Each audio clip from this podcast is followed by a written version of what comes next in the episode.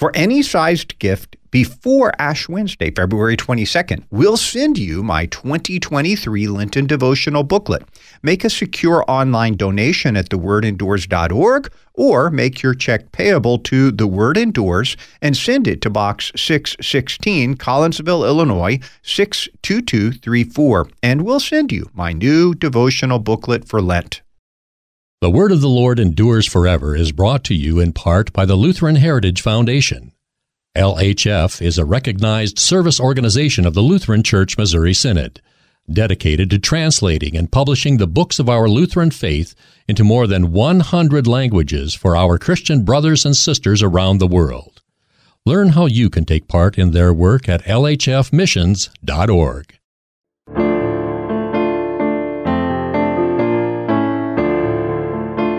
Welcome to the Word of the Lord Endures Forever with Pastor Will Weedon. Jesus has no place to settle down in this world, no place in this world he can call home because he is that stranger passing through and doing so in such a way as to open his true home up for us to enter with him. What he calls in John 14, verse 2, my Father's house. The Word of the Lord Endures Forever is a daily verse by verse Bible study with the church, past and present. Pastor Weedon is leading us in a study of the Gospel of St. Luke. The grace of our Lord Jesus Christ, the love of God, and the communion of the Holy Spirit be with you all. Amen. Greetings, people loved by God. Remember last time we heard how Jesus had set his face to head up to Jerusalem that last time as the days drew near for him to be taken up. And we're only in chapter 9. St. Luke details that last journey more than the other evangelists. As he came to a village in Samaria, he was not welcome because of where he was heading. James and John recall, quite upset over this, asked Jesus if he wanted them to call fire down from heaven to consume the ungracious villagers, just as Elijah had done with the troops of 50. But Jesus rebuked them, and as many manuscripts have it, he told them that they didn't realize what spirit they are of, since he, the Son of Man, has come not to destroy men's lives, but to save them. That, recall, is the Lucan version of John's famous words For God did not send his Son into the world to condemn the world, but in order that the world might be saved through him. John 3:17. Rather than dwell on the rejection that had met them, they simply head on to the next village. That's the path of the gospel. Wherever it's rejected, it just moves on to others. Thus, when rejected by so many of Jesus' fellow Jews, it moved on to the Gentiles. But where this or that group of Gentiles reject it, it moves on to others still. The continuation of the Holy Gospel, according to St. Luke, the ninth chapter, beginning at verse 57. As they were going along the road, someone said to him, I will follow you wherever you go. And Jesus said to him, Foxes have holes and birds of the air have nests, but the Son of Man has nowhere to lay his head. To another he said, Follow me. But he said, Lord, let me first go and bury my father. And Jesus said to him, Leave the dead to bury their own dead. But as for you, go and proclaim the kingdom of God. Yet another said, I will follow you, Lord, but let me first say farewell to those at my home. Jesus said to him, no one who puts his hand to the plow and looks back is fit for the kingdom of God. Luke 9, verses 57 through 62. Let us pray. Lord, bless your word wherever it is proclaimed. Make it a word of power and peace to convert those who are not yet your own and to confirm those who have come to saving faith. May your word pass from ear to heart, from heart to lip, and from the lip to the life, as you have promised, that your word may achieve the purpose for which you sent it. Through Jesus Christ, our Lord, who lives and reigns with you in the Holy Spirit, one God, now and forever. Amen. So you're ready to ponder today's passage? Let's dig in. Verse 57. As they were going along the road, someone said to him, I will follow you wherever you go. The big word in today's passage is follow. And we tend to hear that as a metaphor right from the start because, well, we don't have Jesus bodily present before our eyes, so we can't do it literally. But we need to hear it in this context quite literally. these folks and Jesus himself that he means here to walk behind him. And above all, to walk behind him as he's heading up the road to Jerusalem to that grand taking up.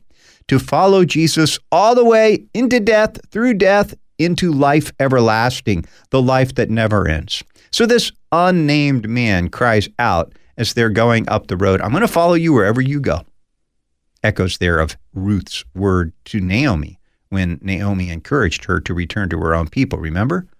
But Ruth said, Do not urge me to leave you or to return from following you. For where you go, I will go. Where you lodge, I will lodge. Your people shall be my people, and your God my God. Since at last report we were in Samaria, I can't help but wonder if the man who says this is a Samaritan.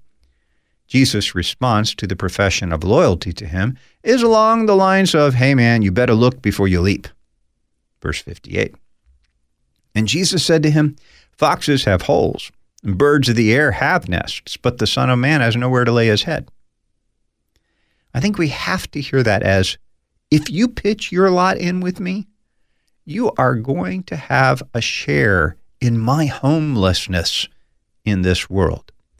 As the beloved hymn puts it, I'm but a stranger here. Heaven is my home.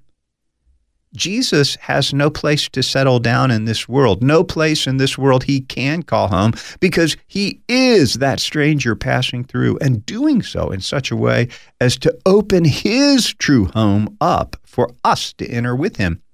What he calls in John 14, verse 2, my Father's house. I think all of that's implied in his answer. To follow Jesus is to refuse to settle down in this age. Verse 59 To another he said, Follow me. But he said, Lord, let me first go and bury my father. The first man had volunteered, saying that he was ready to go with Jesus no matter where, that he'd never be parted from him. The second man is conscripted, Jesus summons him, as he did St. Matthew, St. Peter, St. Andrew, St. James, St. John. But here we see that Jesus' invitation is always something that can be resisted and rejected. The man hesitates. And why? It sounds to me like he's saying that his father is gravely ill and near death, and he doesn't want to leave him. In other words, he's holding up obedience to the fourth commandment as his duty at the moment. But Jesus says in response, verse 60, and Jesus said to him, Leave the dead to bury their own dead. But as for you, go and proclaim the kingdom of God. Ouch, again. That sounds so harsh, doesn't it? So cold, so callous. But when Jesus says, Follow me, this is actually first commandment stuff. Obeying God always takes precedence and Jesus is God in our flesh. And think about this Jesus is summoning this man to come with him on his final journey up to Jerusalem, where he would see Jesus crucified for the sins of the world, then raised from the dead, destroying both sin and death's power for the human race. Jesus wants this man to be one of those who will then go forth to preach the kingdom of God. If his father is indeed ailing, and in a matter of weeks, this man will see Jesus crucified and raised, glorified at the Father's right hand, preparing an eternal home for those who believe in him, then the man would have some very, very, very good news to bring to his dying father and to his village and to all the world. The King of the kingdom has come among us and has destroyed our direst enemies, including the enemy threatening his father right then. So, when there is a conflict between the fourth commandment and the first commandment, there's a hierarchy of the commandments that comes into play. You can't honor your parents if that means disobeying God's own express commands to you. This is a similar instance to the disobedience to the priests, which Peter and John and the other disciples will show when they say in Acts 5:29, "We must obey God rather than men." St. Cyril of Alexandria wrote about this in the 5th century. We learn from this that the fear of God is to be set above the reverence and love due to our parents. The law of Moses, in the first place, commanded that you shall love the Lord your God with all your soul, with all your might, with all your heart. It put as second to it the honor due to parents. Verse 61. Yet another said, I will follow you, Lord, but let me first say farewell to those at home. Now, this third man was not conscripted by Christ, but he volunteers to follow him on condition. That is, I'll follow you if you let me go home and say goodbye to my family. That, together with Jesus' response, should remind you of 1 Kings 19, right? So he, that is Elijah, departed from there, and he found Elisha, the son of Shaphat, who was plowing with twelve yoke of oxen in front of him, and he was with the twelfth. Elijah passed by him and cast his cloak upon him, and he left the oxen and ran after Elijah and said, Let me kiss my father and my mother, then I will follow you. And he said to him, Go back again, for what have I done to you? And he returned from following him and took the yoke of oxen and sacrificed them and boiled their flesh with the yokes of the oxen and gave it to the people, and they ate. Then he arose and went after Elijah and assisted him. Sounds like Elisha began his following of Elijah with a similar condition, doesn't it? But then it's not really clear that he followed through on it. It sounds to me rather like he said, Ah, forget it, I'm going to follow you now. And he sacrifices the oxen, hence no more plowing, and he went after Elijah. But Jesus clearly allows his followers no but first. When he commands, he expects prompt obedience. Verse 62. Jesus said to him, No one who puts his hand to the plow and looks back is fit for the kingdom of God. There's the plow again. But this time, Jesus seems to be speaking of following him as plowing with him. Remember, take my yoke upon you, Matthew 11, 28 and following. Have you ever noticed when you're driving your car how if you just glance over to the side, your steering almost unavoidably ends up following your eyes? Same with the plow, I'm told, when you're guiding it. If you don't stare straight ahead, no straight lines. Jesus wants our eyes fixed on Him and where He's headed and not looking back to family, to home, to reputation, to anything. He'll mention the dangers of looking back again in Luke 17, verse 32, evoking Lot's wife.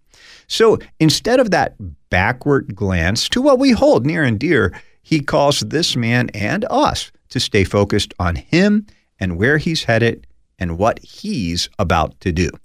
That's where we're going to call our halt for today. Next up, Jesus expands the mission. He already had sent the 12 out, and they had returned to him having completed what they were given to do. This time, he sends out 72 others, sending them ahead of him as heralds of the arrival of the king.